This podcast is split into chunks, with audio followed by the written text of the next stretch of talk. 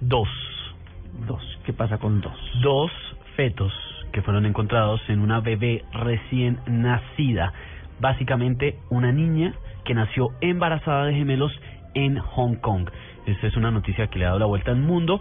Conocido esta situación tan extranormal en términos científicos como fetus in situ. Es un tipo de caso que se presenta básicamente uno cada 500 mil nacimientos.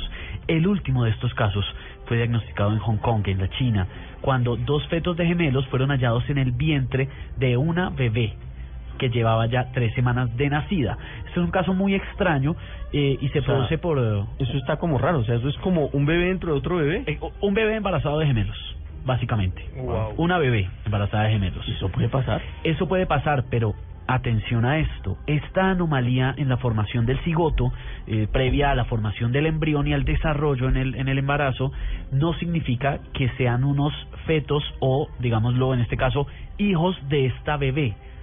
Son fetos que fueron eh, de los padres, los gemelos son de los padres de la bebé. Lo que sucede es que el proceso de fertilización ocurrió en el lugar equivocado, en el lado equivocado, y por eso se dio esta situación.